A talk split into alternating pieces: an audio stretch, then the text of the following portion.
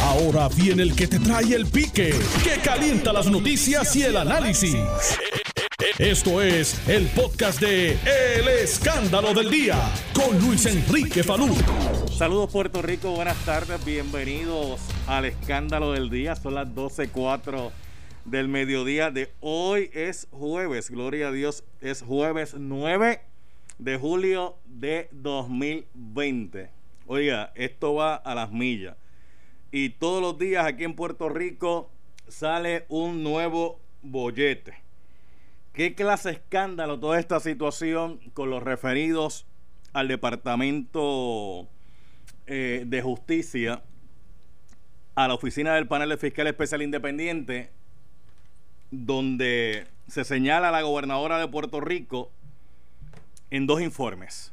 Pero no solamente eso, porque es que hay referidos que ni votándolo se acaban. De hecho, la nueva secretaria de Justicia, Wandimar Burgos, estuvo en la posición casi cuatro o cinco días. Porque usted sabe que en el día de ayer ella le había dicho a la gobernadora que ponía a disposición el cargo, pues la gobernadora hoy le aceptó la renuncia y tenemos una nueva secretaria del Departamento de Justicia, que no es nueva en el departamento, lleva años en el departamento, es la subsecretaria quien ahora eh, pues la nombran como secretaria interina. En lo que la chava y viene, sigue saliendo información referente a la forma y la manera en que se ha manejado aquí el poder público. Una cosa increíble. Donde los que están en posiciones han querido utilizar las mismas no en beneficio del pueblo, sino para beneficio propio. Algo que la ley no permite. De hecho, todo funcionario se supone que no puede utilizar para beneficio propio el poder que le da la posición que ocupa. Mire, y vamos a estar hablando de eso en el programa, pero no solamente vamos a estar hablando de eso, Usted sabe que el dinero del pueblo de Puerto Rico es un dinero que está en fideicomiso. Que está en fideicomiso. Un dinero que los funcionarios pueden utilizarlo, pero tienen que utilizarlo de forma y una manera prudente porque ese dinero no les corresponde a ellos. Está corriendo un documento a través de las redes de una compra que se hizo en el municipio de San Juan. Una compra que cuando uno cuando uno analiza el documento, ah mira Michael, la, la, bien. Cuando uno analiza el documento, uno ve que compraron una caja de sazón, pero en la caja de sazón no explican si es una caja de sazón de la que normalmente uno va y compra en el supermercado o es una caja que trae a su vez más caja de sazón. Pero eso tienen que explicarlo. Oye, 36.90 por caja de sazón. Y compraron 40 mil dólares en sazón, Michael. Ese guiso tiene que ser bien grande. Porque para tú comprar 40 mil billetes en sazón, tienes que darle comida a todo San Juan. Pero tienen que explicarle, eso no nos corresponde a nosotros, le corresponde al que hizo la compra. Mira, estoy llamando a dos personas a la vez. ¿Quién tengo ahí ahora? Al doctor. Ah, ahí está Luis Vega Ramos. Ok, representante Luis Vega Ramos. Representante, saludos, buenas tardes. Buenas tardes, salud, buenas tardes al país. ¿Cómo está usted? Bien, bien, gracias a Dios. Este, un poquito decepcionado con el presidente de la Cámara. ¿Qué pasó? Bueno, porque nosotros hicimos una petición al presidente de la Cámara que activara los mecanismos para investigar la conducta de la gobernadora con todo lo que tiene que ver con la posible obstrucción a la justicia y hoy nos acaba de mandar una carta que honestamente luego de cuatro párrafos no dice nada. Eh, dice que en su que en su momento evaluará la situación que él pues eh, ni sí ni no pero todo lo contrario y que pues gracias pues, esto es importante y yo reconozco que es importante y yo te dejo saber no me llames tú que yo te llamo. Y eso eso me parece que es una una traición y una este renuncia a lo que es la obligación constitucional primaria y exclusiva de la Cámara de Representantes de investigar todo esto con posibilidad de evaluar si hace falta un proceso de residenciamiento o no. Eh, Johnny Méndez no puede dejar esto para después de la primaria porque eso le convenga a él o le convenga al PNP. Las alegaciones son muy serias y desgraciadamente lo que ha hecho el presidente de la Cámara hoy es patear la lata, pasar la bola y renunciar eh, a la obligación constitucional que tiene la Cámara de ser el primer juez político de si la gobernadora o no cumplió eh, con su deber o al, al, contrario incumplió y e incurrió en conducta que puede ser eh, delito grave o delito menos grave con depravación moral y que sería causa para iniciar un proceso de residenciamiento. No, no hay justificación alguna para que Johnny Méndez posponga esto más. O sea, para usted no hay razón alguna para que haya una posposición al tema de un posible residenciamiento. De una posible investigación. Yo no estoy diciendo que votemos residenciamiento sí o no. Yo estoy diciendo que aquí hay unos señalamientos que ha hecho la exsecretaria de Justicia que tienen que ver con su despido fulminante, que aquí hay unos referidos al FEI que eh, se chamusquearon con ellos. Y, en ese sentido, y en ese sentido, le pregunto, ¿no sería entonces prudente esperar a la investigación de la oficina sobre el panel de fiscal especial independiente? La constitución de Puerto Rico y los tribunales supremos de Puerto Rico y de Estados Unidos son elocuentes sobre esto y que, son que, que, de hecho, déjeme añadirle algo, cuando Ricardo Rosselló Nevares era gobernador de Puerto Rico, el presidente de la Cámara había indicado que si el gobernador no presentaba la renuncia iban a comenzar un proceso de residenciamiento y en aquel entonces y hasta este entonces no había, no había una acusación formal contra el exgobernador Ricardo Rosselló Nevares. así es. Y cuando los furgones y cuando el almacén y cuando las pruebas del COVID-19, la Cámara se lo rapidita a investigar. Ahora no quieren investigar porque las primarias están ahí el 9 de, agosto y no quieren unos problemas internos al seno del PNP. Pero es que las obligaciones constitucionales, Falú, no son opcionales, son mandatorias. Aquí hay una alegación, aquí hay varias alegaciones serias en contra de la gobernación de la gobernadora que la ponen como potencialmente obstruyendo la justicia, como potencialmente interviniendo con testigos, porque ella misma dijo que ella habló con varios testigos de la investigación y que le dijeron que no se tenía que preocupar y con si ella dio la orden o no a la nueva ya fuera secretaria de justicia para que retirara a los referidos que estaban en el lobby de, del, del panel del fiscal especial independiente. Ante toda esa situación, la Cámara tiene un deber moral. La, Constitución de Puerto Rico, en su sabiduría, ubicó la responsabilidad constitucional exclusiva, solita para la Cámara de Representantes de iniciar los procesos de investigación sobre residenciamiento. Oiga, representante, esto es bien serio porque estamos hablando de la figura de la primera ejecutiva de la isla donde se está planteando que pudo eh, haber eh, intervenido con el orden del funcionamiento público, lo que ustedes le llaman la obstrucción a la justicia. Eh, Oiga, si, e, si eso pinta y madura como pinta, aquí estamos hablando de algo sumamente serio. Mira, Falú, de, un eh, análisis preliminar, aquí yo he identificado tres posibles delitos serios que hay que investigar. El de obstrucción a justicia, que tú lo has mencionado, el de intervención con testigo, el de interferencia con testigo, que es un delito aparte de la obstrucción a la justicia, y tercero, el que establece la ley de ética gubernamental eh, que tiene que ver con la utilización de los poderes de un cargo público para beneficio propio. ¿Y qué más beneficio propio que tratar de evitar que le refieran un caso al FEI? Ah, y hay un cuarto que es precisamente el de la propia ley que ella impulsó, que es la ley eh, para proteger a los a los que denuncian actividades ilícitas en el gobierno, los llamados whistleblowers, e, ese código de ética anticorrupción que ella promovió cuando era secretaria de justicia convierte en delito el que alguien en una posición de poder en el gobierno castigue, como puede ser un despido, a otro funcionario de gobierno, uno por hacer su trabajo o dos por denunciar una situación que sea ilegal.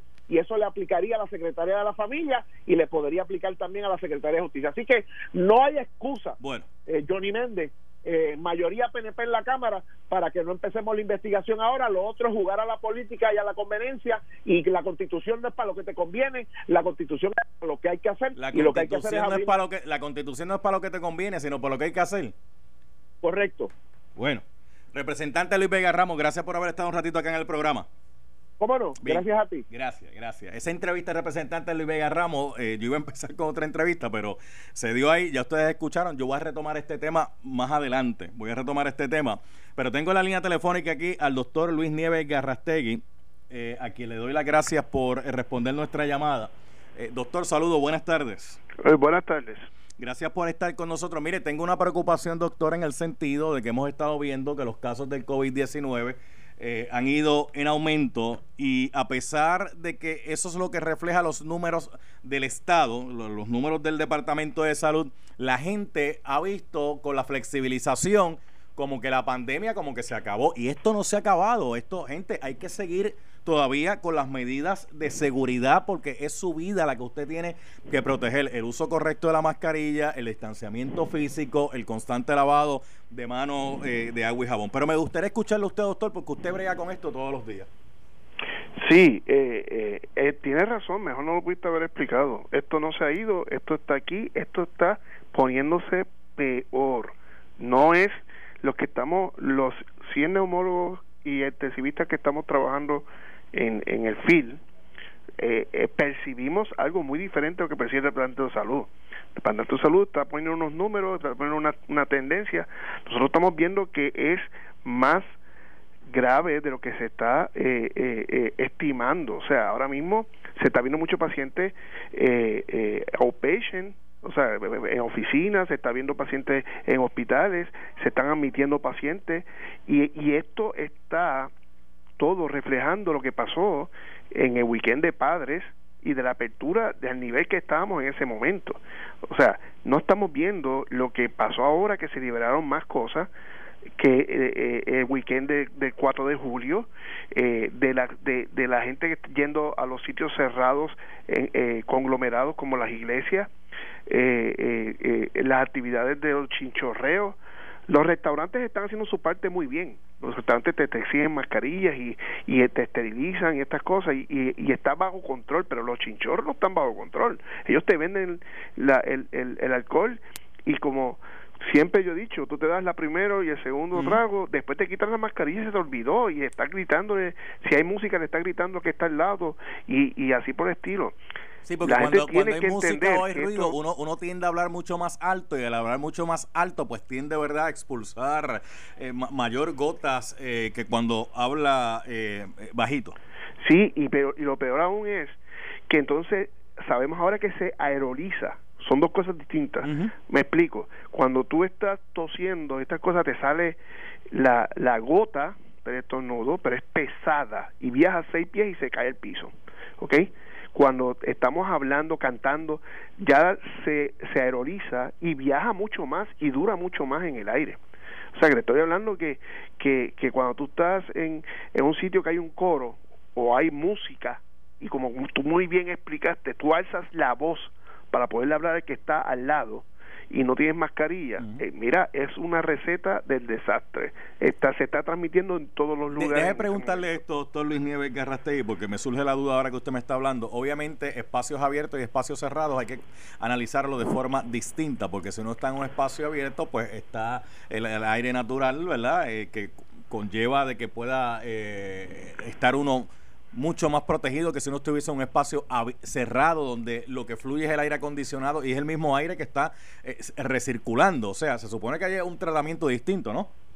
Eh, correcto, sí. Si tú estás en un sitio cerrado, tú estás en un sitio cerrado y hay una persona, y hay una persona que está infectada en ese lugar y no lo sepa, la probabilidad de que tú te vayas a infectar eh, es altísima. ¿Por qué? Porque el aire se sigue recirculando.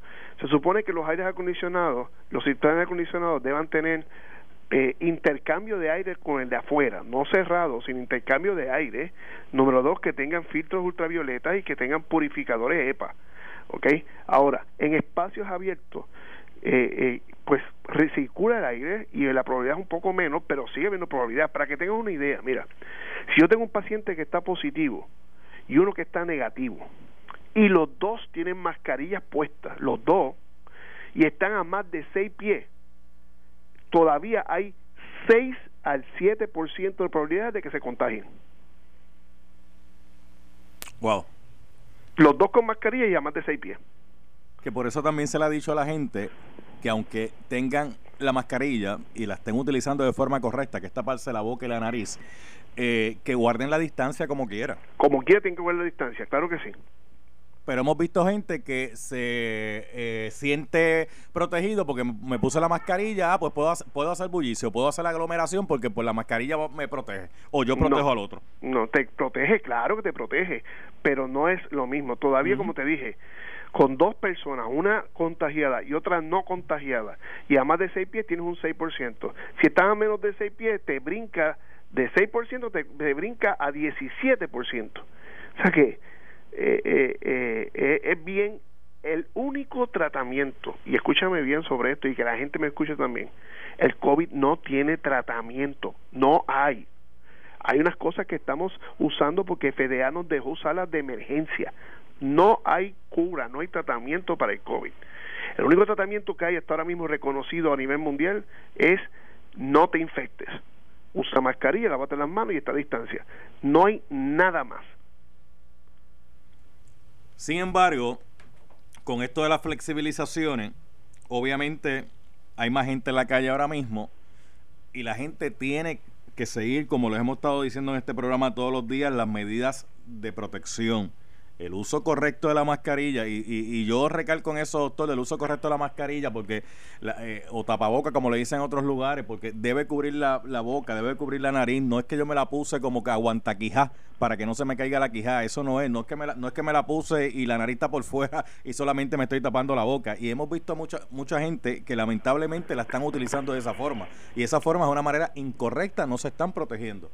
Sí, y más aún, eh, eh, eh, que lo que estás diciendo es totalmente correcto, pero más aún, si estamos hablando de que usa el tipo de mascarilla, por ejemplo, si es una mascarilla de tela, ¿ok? y está bien hecha y tiene varias capas, va a funcionar, va a funcionar. Los estudios dicen que sí, pero tiene que cubrir bien la nariz y la boca y hay que lavarlas. Después que tú la usas dos o tres horas corrida, tienes que lavarla con agua caliente y secarla. ¿ok? Si es una mascarilla quirúrgica de, de papel, tú la usas y la botas, no la reusas, la botas y pones otra nueva. Si es una N95, pues la puedes seguir utilizando por un tiempito y a medida que se vaya eh, eh, deteriorando un poco, usualmente después de 8 o 10 horas de uso, pues entonces debes eh, reciclarla de alguna manera de uno de los procedimientos que hay ya o, botarla y coger otra nueva, ¿ok? O sea que depende de la mascarilla y las mascarillas de tela no es para guindarla en, en, el bolsillo y tenerla todo el tiempo ahí. La mascarilla de tela si se usa dos horas o tres corridas hay que lavarla. Doctor Luis Nieves Garrastegui, yo sé que usted ha estado constantemente diciéndole al Estado y señalándole al Estado y, y, con la razón de que corrijan, ¿verdad? No, no con la razón de criticar por criticar, sino para que corrijan lo que se, se está haciendo mal o lo que no se está haciendo. Pero el Estado, pues, está en su mundo, parece, ¿verdad? Eh, y, usted, pues, ha tomado la determinación de decir, mira, yo le voy a hablar ahora al ciudadano, porque a fin de cuentas, el ciudadano eh, es el que va a tener que tomar todas estas medidas para protegerse así, proteger a los demás. ¿Cuáles, correcto. ¿Cuáles son las recomendaciones que usted le, le haría en este momento? Oh, muy buena, muy buena pregunta y qué bueno que me das la oportunidad. Número uno, sigan las medidas de mascarillas para todo. No se crean que por estar en un sitio eh, solo, cerrado, eh, digo solo no, cerrado con alguien, no va a usar la mascarilla. Usa la mascarilla todo el tiempo, ¿ok? Debidamente. No en la quijada, como tú dijiste, sino tapando la nariz y la boca. Son número uno. Número dos, aseo, lávense en las manos, limpien las superficies, ¿ok? Pero lávense en las manos sobre todo cada rato. Y número tres, más de seis pies, por favor, no, me, no calculen seis pies y sea cinco pies y medio, cuatro pies, más de seis pies de distancia de todo el mundo, para adelante, para atrás y para los lados, ¿ok? Eh, eh, con esas tres cosas, es lo primordial. Y lo otro que viene es, por favor, no hagan actividades donde se aglomere la gente en espacios cerrados. No vayan a sitios donde tengan que haya presentaciones, que haya eh, coros, donde haya eh, eh, probabilidades que de, de, de, de, que se esté cerrado recirculando el virus. ¿Ok?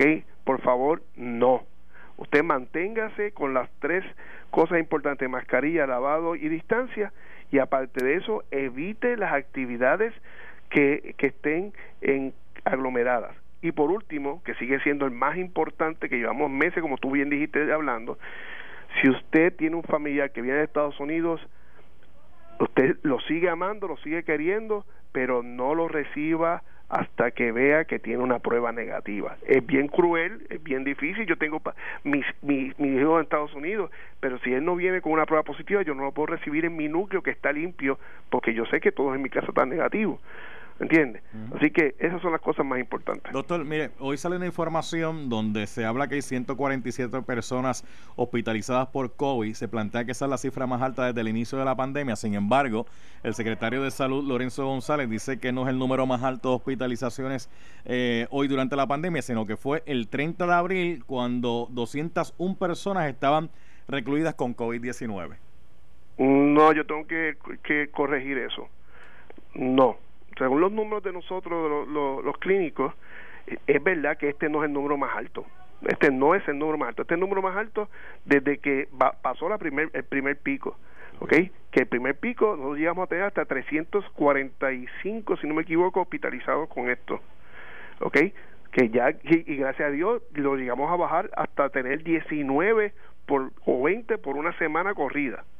¿Ok? O sea que, que no es que ahora estamos en el pico más alto, ahora lo que tenemos es una tendencia que va e, empinándose y todavía no hemos llegado al pico del riesgo de la apertura y del 4 de julio.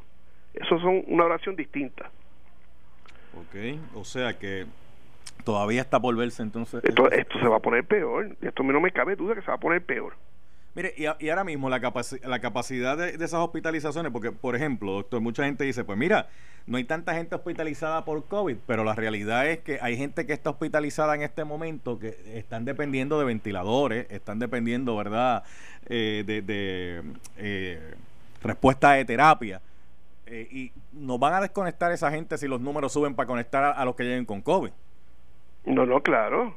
Por eso que estoy diciendo que no estamos preparados ahora. en marzo cuando y en abril cuando hubo el primer pico estábamos preparados porque teníamos no teníamos cirugías electivas no teníamos teníamos más camas de intensivo abiertas después que se tranquilizó todo se abrieron las cirugías con la apertura eh, hay un montón de gente con pulmonía diabetes infartos fallos cardíacos gastritis todas estas cosas que están hospitalizados cogiendo esas camas ¿ok?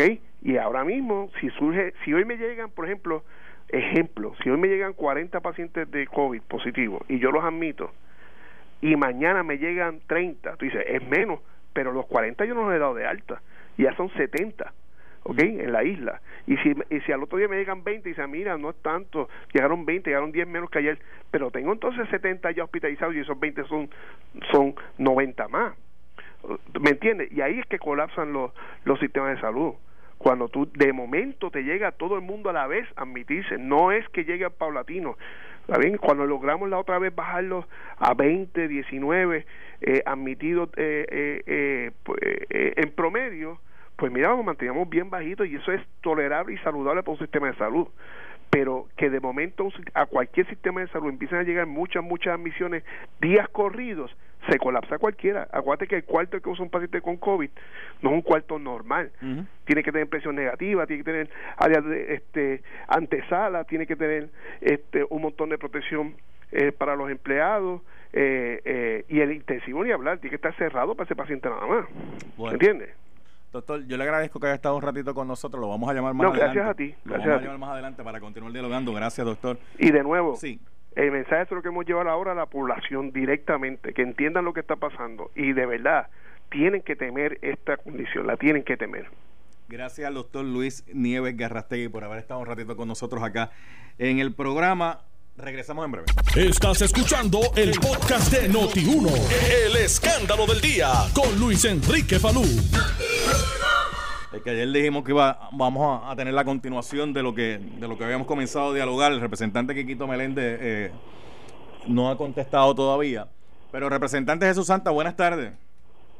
Buenas tardes a ti, Falú, y buenas tardes a toda la buena gente de Noti1. Bueno, retomamos el tema donde, donde lo dejamos ayer, el escándalo que hay ahora mismo con esto de los referidos. Bueno, la secretaria de Justicia eh, interina duró, duró lo que dura, sí, un, chocolate, eh, par de días. no digas no diga temblor. No, no, no, por, eso esto sí, porque, eh, mire, no, no se puede decir ahora eh, me sorpréndeme porque esto ha sido una, sorpresa desde enero hasta, hasta el día de hoy. Oiga. No, no. ¿Cómo usted reacciona a esto? tenemos nueva secretaria de justicia interina porque eh, la secretaria que estaba en interinato también, pues renunció. Espera, eh, eh, da, da fuera de la dinámica política da pena, da bochorno y, y se sigue afectando y lacerando la imagen del país. Eh, yo siempre he dicho que eh, independientemente que uno tiene mil críticas a este gobierno, yo creo que este gobierno, eh, que es el segundo que implosiona en un cuatrenio, pues y, y, que hay un sinnúmero de deficiencias que hemos discutido en este programa, pero más allá de eso, si algún daño hace al país, literalmente su credibilidad, es, su, su, su confianza y este tipo de papelón que se está trayendo, que se está pasando acá en, en, en cuestión de, de, lo que es en este caso la Secretaría de Justicia, en nada abona a tener una mejor imagen, no solamente ante el gobierno de Estados Unidos eh, o hasta el mundo, es hasta la misma gente. Eh, si, si hay un ente que tiene que tener credibilidad el Departamento de Justicia y prácticamente eh, lo que está pasando crea mucha duda a mucha gente de, de, lo que es la justicia en Puerto Rico y de las personas que así lo manejan. Eh, eh, eh, es, triste la realidad, Pablo.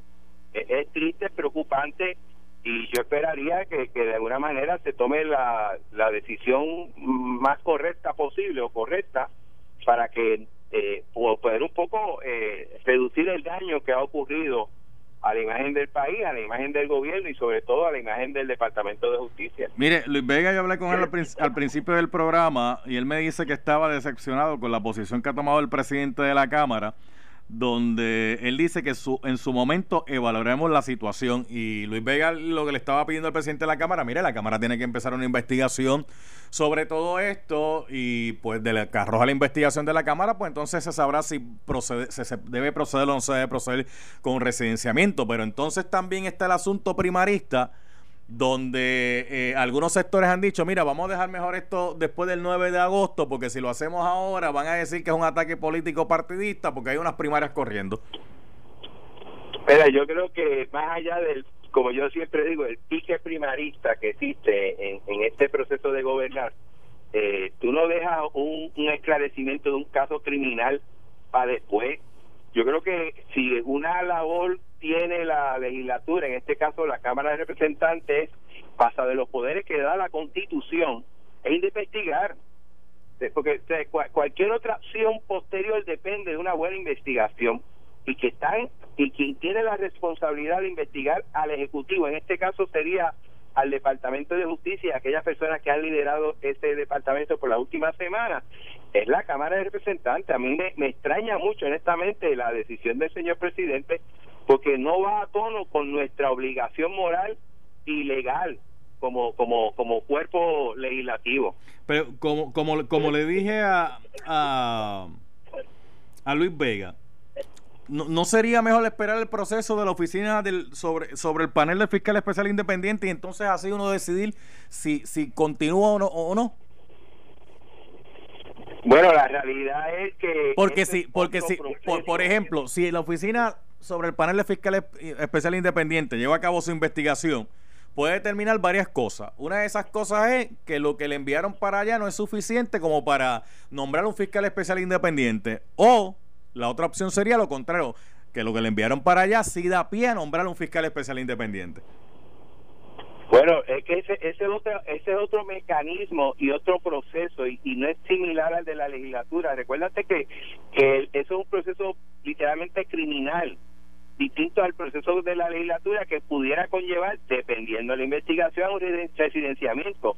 Y un residenciamiento no se basa necesariamente en que tú tienes un, caso criminal, ¿no? Eh, como tal, conlleva otros aspectos del manejo público de finanzas y del manejo público de las acciones que tú tomas como gobernante. O sea, son dos casos distintos. Yo creo que la, el FEI tiene que hacer su trabajo y la Cámara de Representantes tiene que hacer su trabajo, que son ambos investigativos, pero con fines distintos.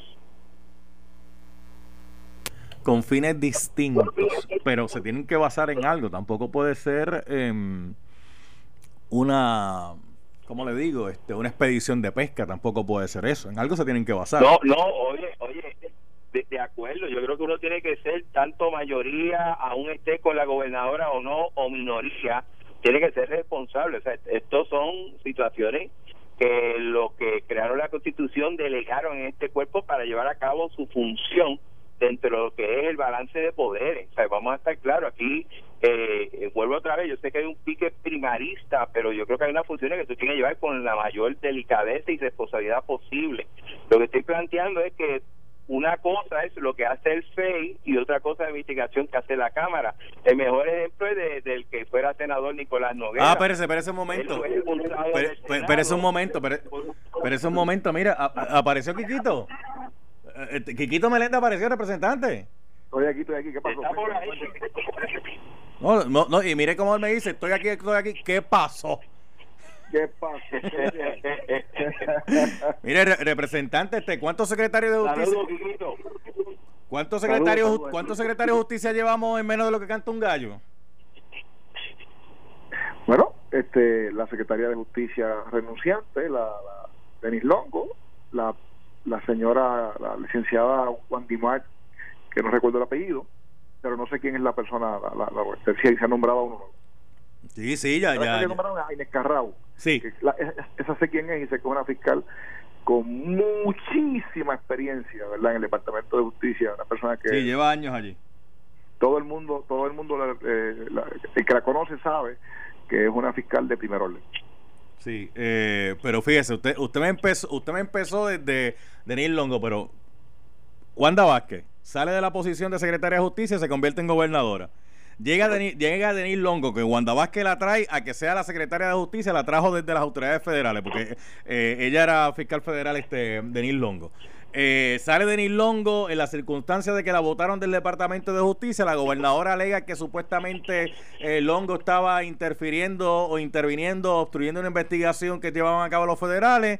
Eh, Longo dice que la, alegación la alegación de la gobernadora está documentada. Por eso pero entonces el Longo lo que plantea y el sector de Longo es que ella no estaba interfiriendo que ella se inhibió lo que se tenía que inhibir y lo que no pidió permiso y ella estaba haciendo las cosas como Dios manda, pero entonces salen los referidos de la gobernadora a la oficina del espérese, salen eh, los, referidos a la oficina del panel de fiscal especial independiente. Después de Longo nombran a Guandimar Bulgo. Guandimar Bulgo llega y manda a parar los referidos que iban para, la oficina del panel de fiscal especial independiente. Eh, se, todo el mundo dice que eso fue un proceso irregular, le piden la renuncia, sale ahí y entonces que llegue Inés Carao. Cuatro secretarios de justicia menos lo que canta un gallo. Lo, lo, que sucede es que, por ejemplo, en el caso de la Secretaría de Justicia, ella eh, admitió, no fuimos nosotros, no fuiste tú, no fue Jesús Santa, fue ella, admitió que hizo los referidos después que la votaron.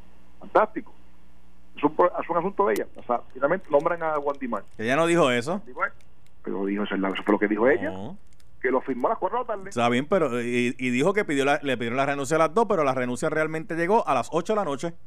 Si la renuncia llegó a las 8 de la noche, en ese periodo todavía era secretario y no había renunciado. Salud. Yo, yo, yo puedo entender el, el asunto ese del tecnicismo, del que si ella no renunció a tiempo, que si renunciaba después.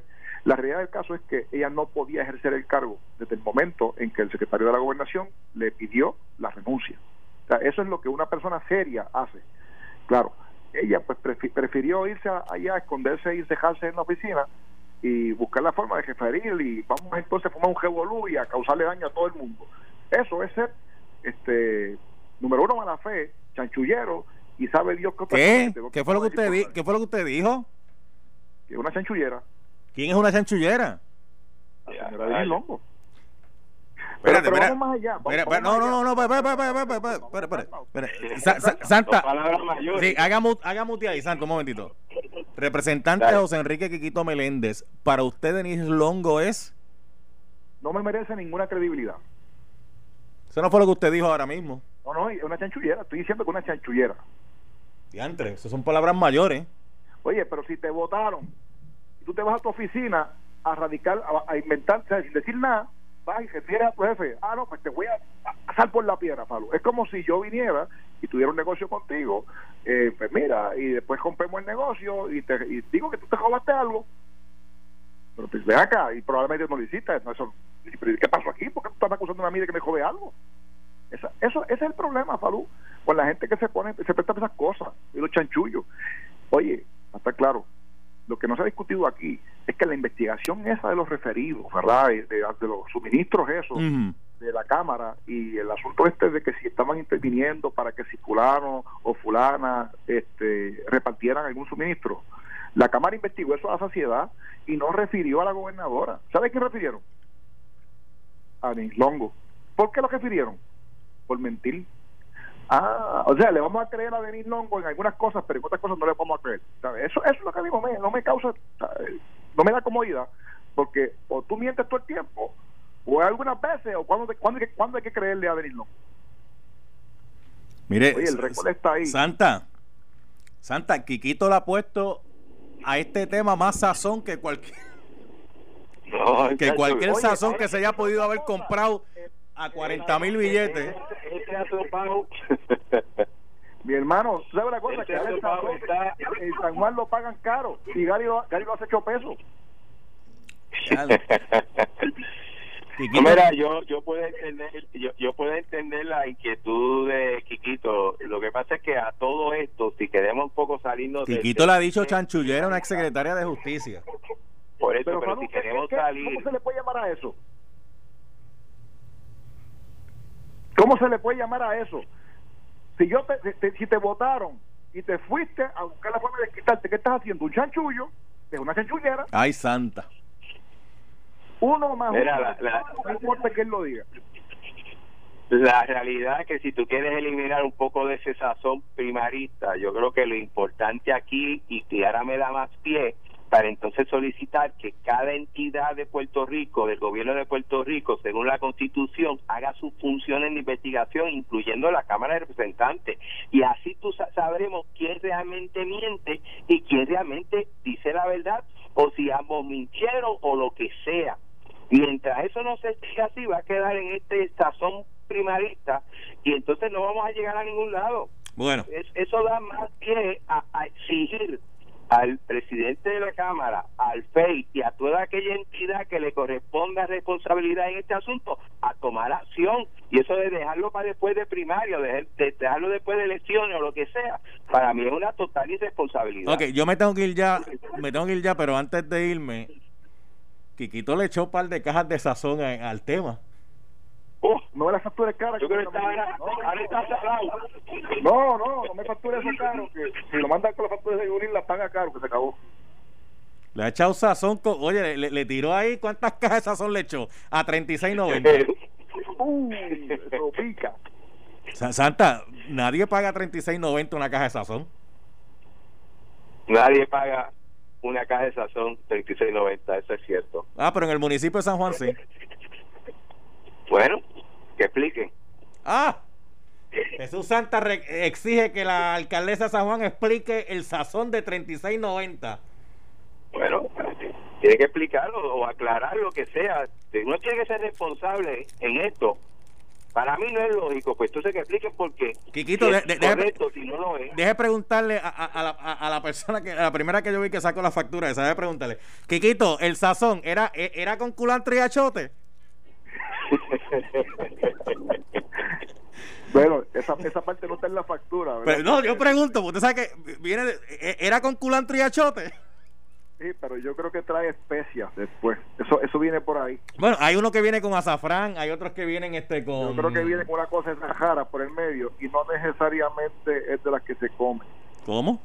Oye, pero Viene con, con está un bien pi- sazón distinto. Quiquito está bien picoso hoy, explíqueme eso. Yo creo que, mire, ahí viene sazón con mm, irregularidades en el proceso. Vamos a hablar, vamos a ver, vamos a ver de eso. Eso viene por ahí. Eso está me parece ya al programa de Masterchef. Oye, es, es que eso es lo que faltaba ahora. Sazón. Y se la echaba y Carmen Yulín la pagó a 36 No, mira, Falú, Falú, así como yo he exigido al gobierno que explique las cosas para llegar a la mayor claridad posible, así hay que hacerlo también con el municipio de San Juan. Yo no tengo problema con eso. El país necesita, cuando hay una inquietud o una aseveración o una alegación, tú tienes que aclararla. Ok, yo me voy ya, pero también hubo una situación donde hay una persona que denunció públicamente que un contratista o empleado del municipio de San Juan, supuesta y alegadamente, según dijo la persona, eh, le estaba pidiendo favores, eh, favores, según la persona alega sexuales, a cambio de brindarle ayuda y de brindarle este trabajo en el municipio de San Juan. Eso también hay que explicarlo. Yo creo que todo lo que relacionado con cualquier tipo de gobierno o funcionario público tiene que tener una explicación. Pero hasta ahora esas explicaciones han brillado por su ausencia. Pues hay que así como se le dijo al gobierno del PNP, tengo que decírselo a todo el mundo. Yo creo que lo, uno responsablemente tiene que hacer salud. Bueno, gracias Santa. necesita claridad de todo el mundo. Gracias Santa. Gracias, Kikito. Esto fue el podcast de Noti1630.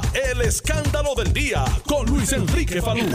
Dale play a tu podcast favorito a través de Apple Podcasts, Spotify, Google Podcasts, Stitcher y notiuno.com.